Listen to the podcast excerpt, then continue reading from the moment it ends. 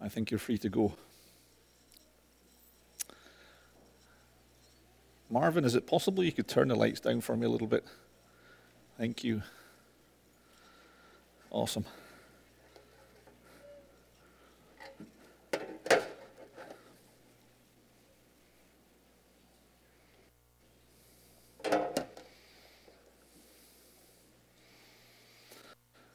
Okay.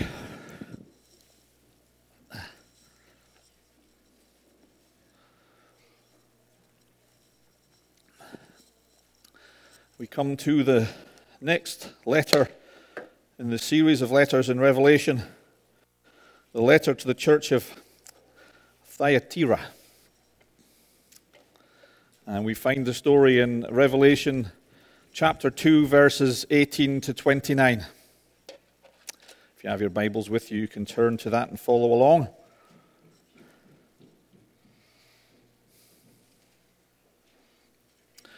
Write this letter to the angel of the church of Thyatira.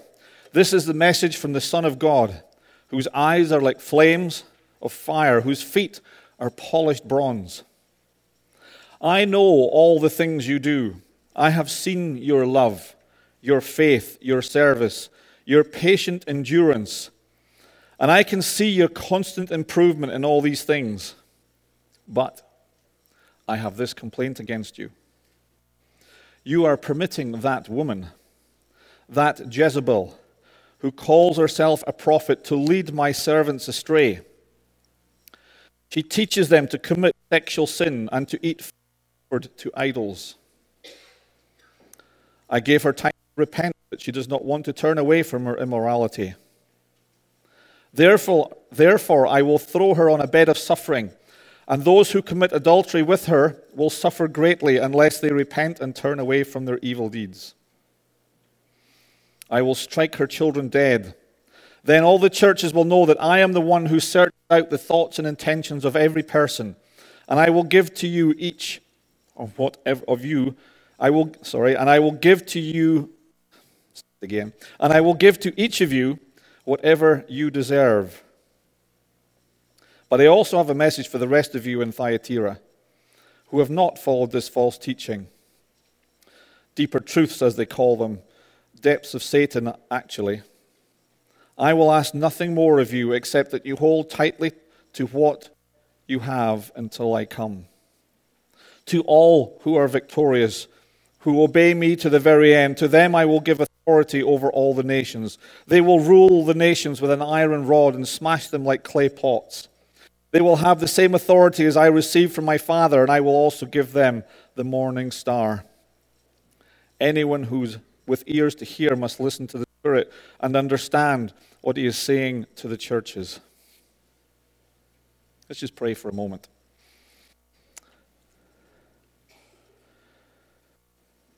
So I pray that um, you would open our hearts to your word this morning. That you would take away all of me. And that all that would come through would be what your spirit would say to us this morning, here in this place. In Jesus' name, amen.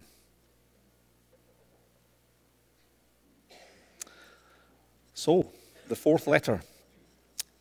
The word Thyatira means Semiramis, or continual sacrifice. It's a picture of a labor of love. A people who are so captivated by Jesus that acts of service just flow from them. Jesus himself here is introduced as the Son of God. And the fact that his eyes are pictured as flames of fire and his feet like polished bronze implies that because we have been judged by Christ and are free, we are now free to do the life giving works of Christ. I'm also proposing to you this morning that the angel of this church relates to the spirit of counsel. The spirit of counsel that brings the authority of heaven and earth, that life giving authority that restores our ability to rule in life our inheritance from our Heavenly Father that brings authority in earth. Just as Jesus released that authority to his disciples, us, at the end of his gospel, the end of his life. Authority to go into all the world, to bring the good news, the good news of Jesus. Here is one of the same of that authority. The authority to bring Christ's healing to the world with the testimony of his light. The fact that his light dwells within us gives us that authority to bring healing to the broken places of this world we live in. These are not works which are somehow derived from trying to please God, but works rise up within us. We've talked about this before. From that light that dwells within us, from the source of that life, Jesus Himself. So, a little bit about Thyatira. It was a wealthy town in the northern part of Lydia on the river Lycus. It stood near to the borders of another country of, of Mysia, Mysia. And in fact, some early writers thought that um, it belonged to Mysia or otherwise. Its early history is not well known because it wasn't until it was refound by, refounded by a man by the name of Seleucus Nicator. That's a mouthful. Um, in 301 BC. Up until then, it was a very small, insignificant town.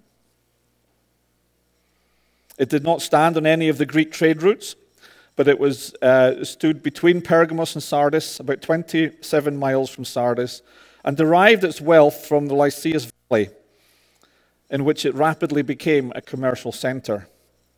Dyeing was a major industry in this city. That's dyeing with an E, by the way. And in particular, the purple color dye, which is now known, in fact, as Turkish red. It was a large industry in that town. But it was particularly noted as for its trade guilds. And because of the Greek gods that were worshipped in that place, it was a requirement of their workers or the members of those guilds to practice idol worship and to practice some of the other illicit goings on in order for them to keep their jobs. Christians taught against such things, and therefore the persecution in Thyatira was particularly intense. So, as we see, this letter is once again written to a church in the middle of a city full of idol worship, full of sexual immorality, full of gods of other religions. They were under fire from all different directions the Roman government, other religions. This was a tough place to be a Christ follower. They could have lost their ability to look after their families, they could have lost their livelihoods, their calling in life. Temptation must have been huge for them to fall into those ways. In fact, this is the accusation against the church that they had let these false teachings, and in particular the Jezebel spirit, come amongst them and lead them astray. Now, the mention of Jezebel here is reference to the apostasy of God's people. And that story is found in 1 Kings. The story of Ahab, who was king of Israel at the time, who found that it was easy to follow the teachings and the ways of Jeroboam and went on to marry Jezebel. This part of the story is found at the beginning of the reign of Ahab in chapter 16 of 1 Kings. This letter, therefore, depicts a temptation to compromise with paganism, to move away from that which is good in the eyes of God, and in particular, sexual immorality, sexual sin, and idolatry. The harlot that's mentioned in Revelation 17 and 19 later on in the book references Jezebel. She was the one that led God's people into sin. This letter also reveals great tribulations that were against those who did not repent of their ways. And I believe that this is reference to the Great Tribulation, which is also referenced in Matthew 24. And again, I believe it was fulfilled in AD 70 in the fall of the Jerusalem. That same tribulation was to be like the three and a half years of tribulation which came upon Israel. Which came upon Israel in Jezebel's day, found in 1 Kings 17 1 and read again by James in 5:17, where it did not rain for three and a half years. All of Jezebel's children were to be put to death according to their own works. See, without Christ, the Jewish nation were judged by the law and according to it. In Deuteronomy 29, we find a list of curses which would fall upon the people should they not keep the covenant that their God was making with them. All those curses came upon them at the fall of Jerusalem. And if you read, there's another writer that writes around the time of the Gospels, a Jewish writer by the name of Jehoshaphat. Josephus, rather. A Jewish writer um, who wrote about Jesus. He writes quite a lot about Jesus. And if you read his writings, the siege of Jerusalem lasted for three and a half years. And that's all very well and good. That's a little bit of the history. But what does it mean to us today? The sins that are mentioned in this letter are those of sexual immorality and idolatry. You know, those are the two of the most secretive sins in the church. They're two of the most secretive sins that we have in the church today. And we're more active in the church today than we care to admit. If we are to clothe ourselves, or last week as we looked at, submerge ourselves in Christ, then we have the power and the authority to overcome. But sometimes we miss it. And I think it comes all the way back to what we talked about last year a little bit about who we really are in Christ and about knowing what it means to be in Christ. See, we're not just a Christian. We're not just simply somebody who believes in Christ. We are a child of God. We are overcomers We have the power and authority to stand against the plans of the enemy in our lives. We have the authority to destroy the enemy because the victory has already been won. The victory was won on the cross.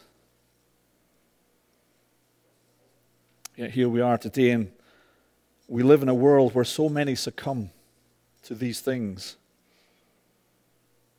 Idolatry is a big one, where we put so many things before God. It's subtle, but yet so strong.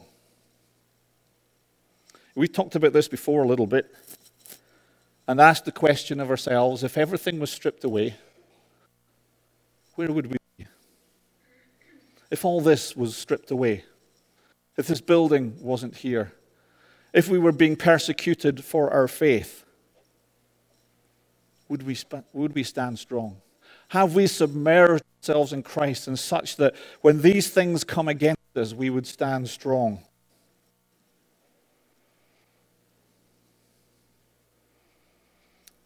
If things aren't going just quite the way we want them, are we still going to stand strong? You know, we often talk about idols, about idols outside that we have, our possessions. We often talk about them. Do we put our lives, our own lives, jobs, our financial security, our homes, having a nice car, having a 60 inch television? Do we put all these things? Do we, we talk about idols and we talk about them in those terms? But I believe there are idols within the church that are yet so much more subtle. For example, me, the worship, the preacher. We come to rely on these things. I wonder if instead of getting up at the appointed time to preach the message this, this morning, I'd got up at the beginning of the service and preached. I wonder if I hadn't got up at all, how would we react? Who told us the order of service had to be in this way? But yet, woe betide us if we step out a little bit and do something a little bit differently. What would happen if we introduced secular music in worship service? Probably give some of it palpitations. You see, I think the Western church today, we have taken the things of God and we've turned them into idols that we can't do without.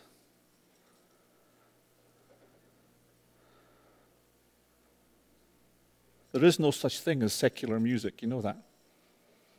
There is no such thing as Christian music. It is the words that make them. In the UK, we used to begin our church service with a secular song every single Sunday. And that song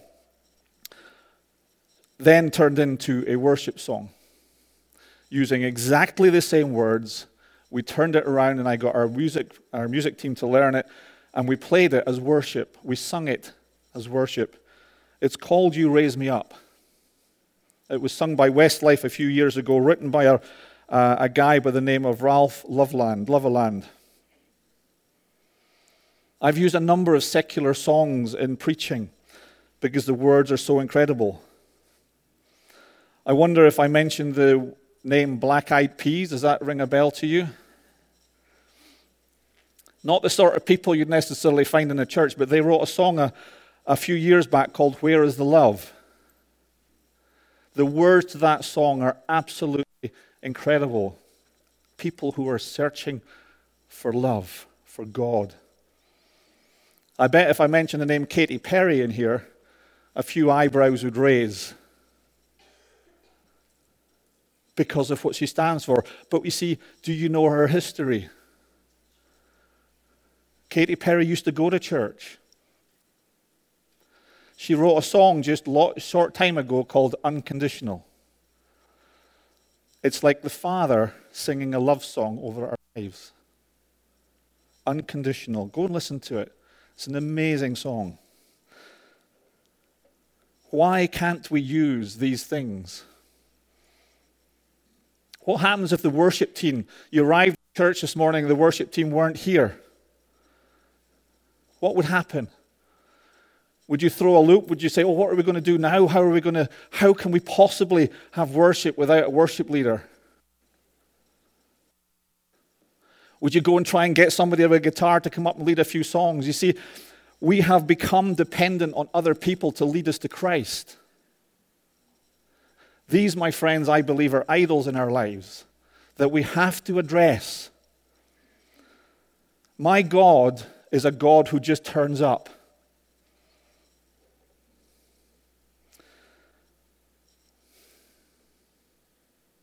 See, in the New Testament church, there was no worship leader. Where do we get worship leader, by the way? I think it comes from Old Testament. I think it comes from the place where they used to have people who led the, Israel, the Israelite people in worship up to the temple. But Jesus wants us all to come to that place. I believe in a God of spontaneity. I also believe in a God of order. But the problem is when we take that order and we turn it into something that we can't do without, it becomes an idol, an idol in our lives.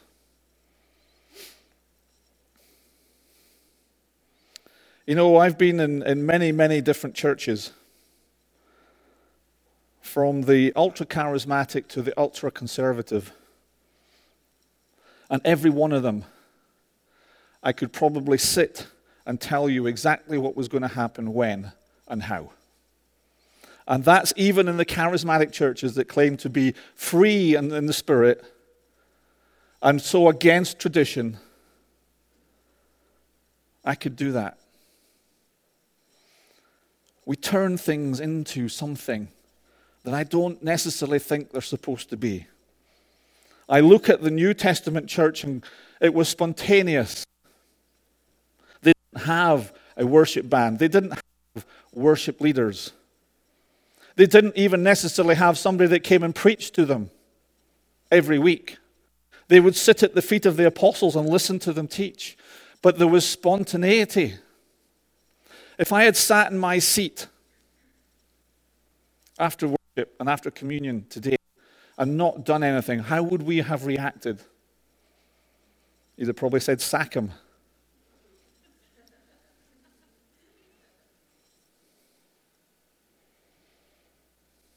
Or somebody would say, Gordon, it's time for you.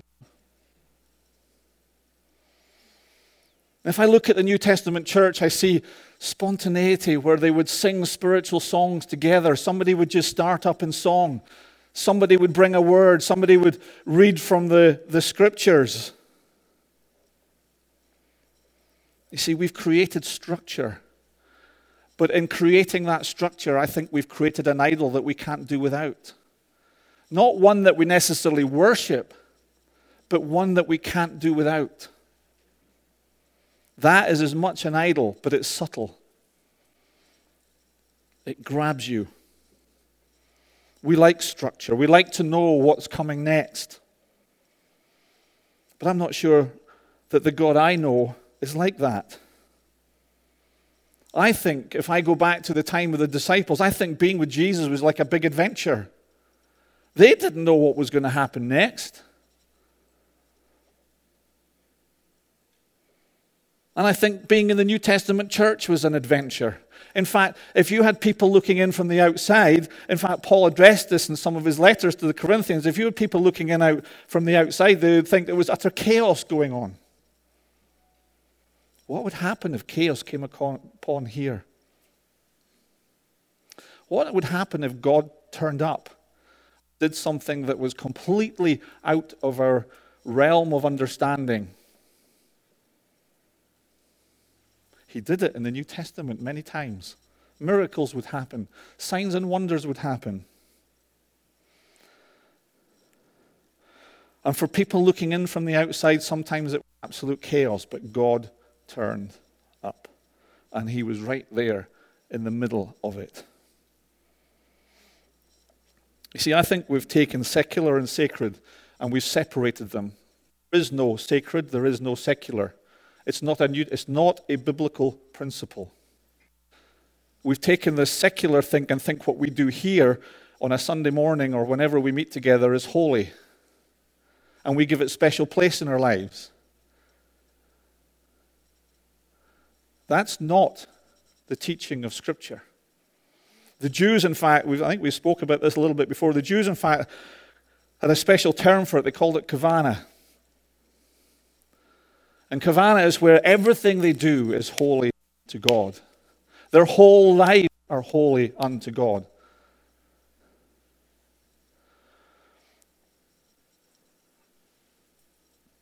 We take the Katy Perrys of this world and we judge them because of their lifestyles. We judge them without knowing their story. I encourage you, sing that song, Unconditional. I sat and listened to it in the car. The first time I'd heard it in the car a few, couple of months back, I was in tears because I, I was worshiping God while listening to a secular song. Can you do that? Can you worship God? You see, we have become so dependent on what goes on up here to lead us to that place of worship. We've forgotten how to worship ourselves. We've forgotten how. We've forgotten the art of worshiping ourselves in the quiet places. It's become a bit of an idol for us.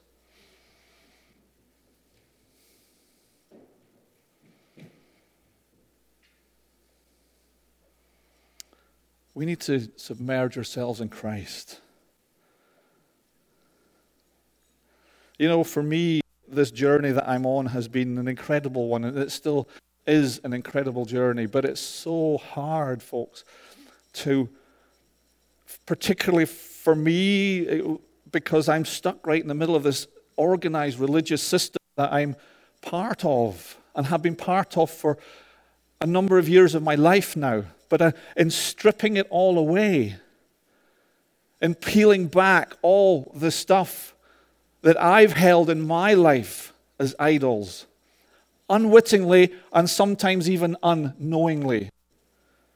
I'm discovering Jesus again.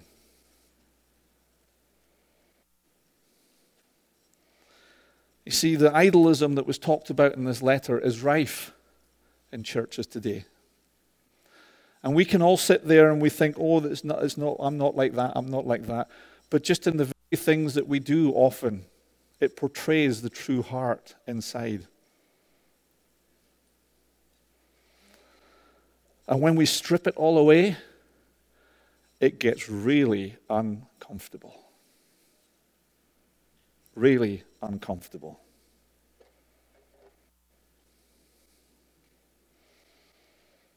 But what comes out at the other side is like a beautiful butterfly coming from a caterpillar.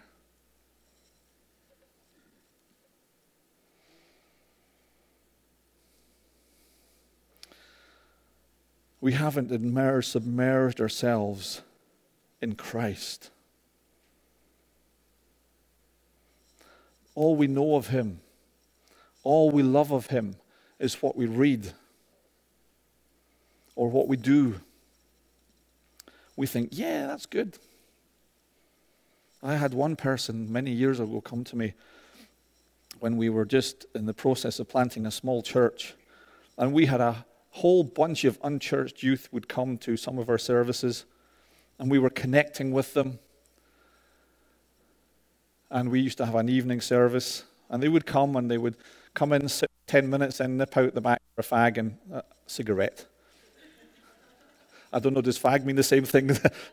no, okay, cigarette then, let's make that clear. In the UK, fag cigarette, just to be clear. But they used to lip out the back for a cigarette, and then you would come in again, and this would go on throughout the service. And one of my congregants would come to me and say, We don't want them here because they're spoiling our holy time. My goodness me, what, a, what an indictment. What an indictment. I almost told her that I would prefer they were here than she was, but I didn't. I, I resisted. I was young. I've learned so much since then. What an indictment. You see, we look on our, our relationship with Christ as what we do and what we read of Him. We've fallen in love with what we read about Him, but our spirits have never actually connected with His. Our spirits have never got entwined with His. We've fallen in love with what we've read about him rather than who he is himself. This is why these things that we've talked about this morning are, they find it so easy to infiltrate themselves into the family of God. Because we've never actually really fallen deeply in love with Jesus.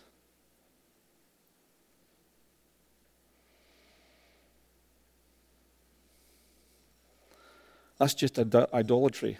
We haven't even touched on sexual immorality. You would not believe the sexual immorality that goes on within God's people,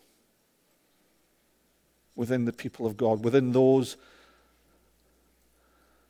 whose lives should have been transformed by the power of Christ. I remember going to a Christian conference that is run every springtime in the UK. When I was first a Christian, I went as a counselor. I bet you cannot guess what the biggest thing was that people came for counseling in a Christian conference. 85% of the counseling we did was to do with sexual abuse. 85%. It broke my heart. Sexual immorality, immor- immorality is rife in the church because we don't know the Jesus. We don't we haven't been captured by him we see it on a page and we read it and we understand in our heads, but our hearts haven't connected with His.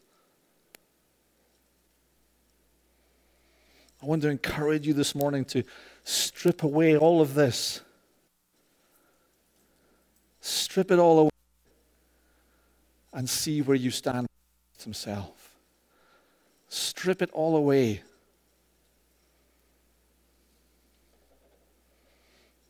We're all, every one of us, on a journey. And you know, there's a promise at the end of this letter for those who stood firm. Now, it wasn't standing firm with the with a sword by their side. I'm going to protect all the good things of the Bible, and I'm, I'm going to protect the word. It's more of a shepherd here that's going to rule, but there's a promise for those that have got their hearts that have cap- been captured by Christ. There's a prize, and the prize is Jesus, the morning star.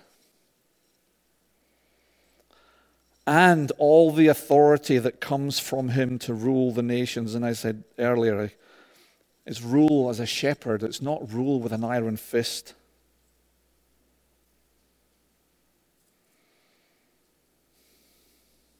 You know, we've talked about this before too. Every new covenant believer has the ability to bring light into the darkness.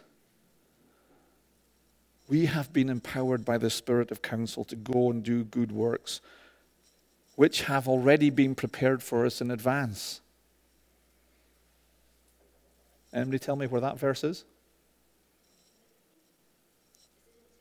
No, Ephesians 2 10. You see, we often read the first two verses of that, which is for by faith we have been saved, not by good works.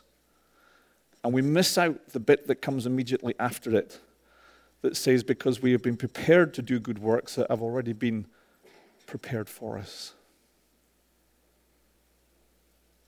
But these works are not a way of getting into God's good books. They're not a way of keeping us as good people or as good Christians. These are works because of what God has done in our lives and transformed our hearts that rise up within us.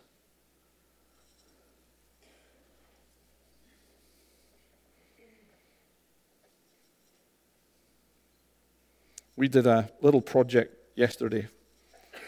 That's why I'm a little bit of a limp this morning. I was shoveling and wheelbarrowing concrete all day for a guy who's a stepdad to a child who broke his back on a skiing accident, teenager. And God connected us. And I believe God connected us. He's not a Christian. He does. In fact, he said yesterday, I'm going to go back and see him on the way home this afternoon. But he said to me yesterday, I says, I, I just don't know what's happening here. Maybe the stars have all lined up or something. You know what? I believe it's because God saw the love that he had for his stepchild, that he's been working on this pad and ramp so that to give him access to his own space downstairs in his house. He's been doing it all himself. And I believe God connected us together to bring about God's purpose in that guy's life. This guy doesn't know God, but I believe God is going to do a work in his life. And four congregations in Castlegar. I'm not going to call them churches, I'm going to call them congregations. Four congregations came together yesterday to work the whole day laying this concrete slab and concrete ramp for him. And he stood there. He didn't know what to say. He didn't know where to look. He didn't know what was going on. And I'm not doing that to boast about what we did, but these are the things that rise up within us. When we see a need, we want to go and meet it because of who we've connected to.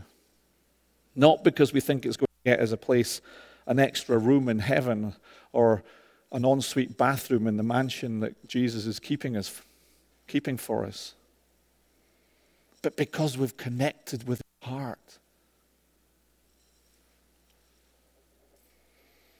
I'd never met this guy before I met him when we went to see the job a couple of weeks ago. But I believe God's going to do a work in his life. See, I've been discovering on this journey of mine, the more I untangle myself from the things of the past, and the more my heart becomes enveloped by Him, the more helpless I become. But the more dependent on Jesus I become.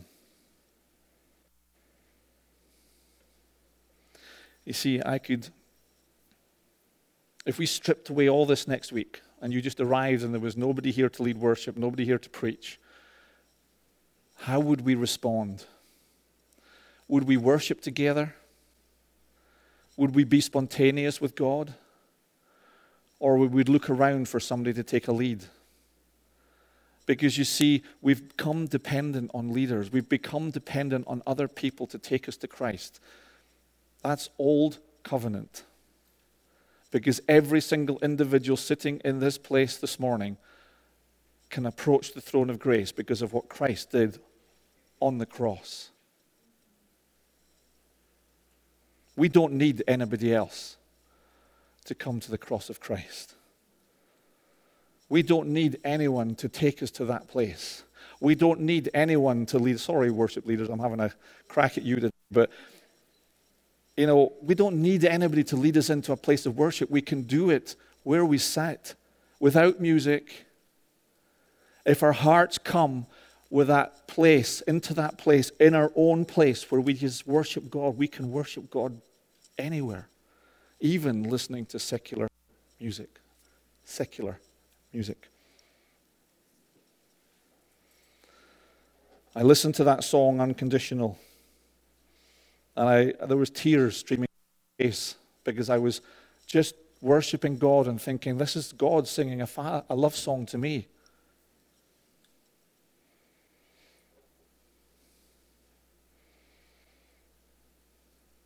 And before anybody asks, I am young enough, by the way, to listen to that sort of music, okay? Just in case you're wondering.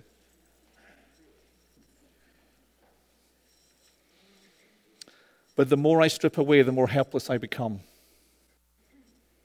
The more dependent on Christ I become. The more I'm spurred on to fall in love with Him, to allow His character to flood mine,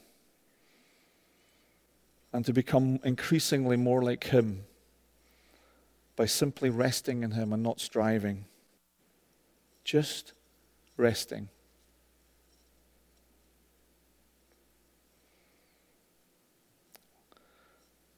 There is a promise at the end of the letter for those that have their hearts so entwined with Christ that know the authority that comes in their lives to be able to stand against the enemy who comes against us. There's a promise that Jesus is the prize. Jesus is the prize. Let's just pray for a moment, shall we?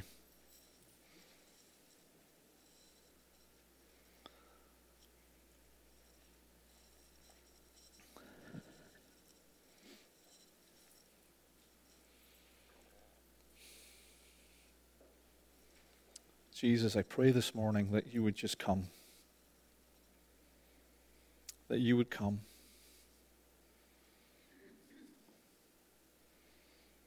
That you would awaken our hearts this morning. Awaken them to, the, to you, to who you are.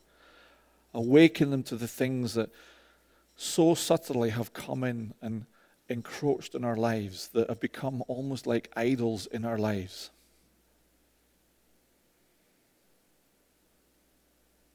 Father, would you awaken our hearts and our eyes and our ears to know Jesus? Would our spirits become one? Would our become entwined?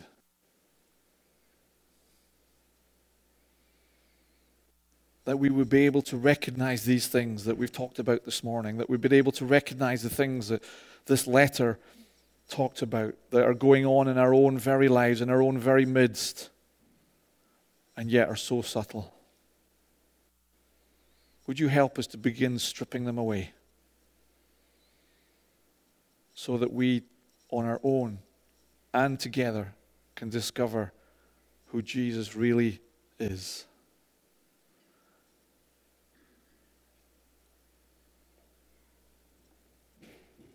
I just ask you to do this in Jesus' name.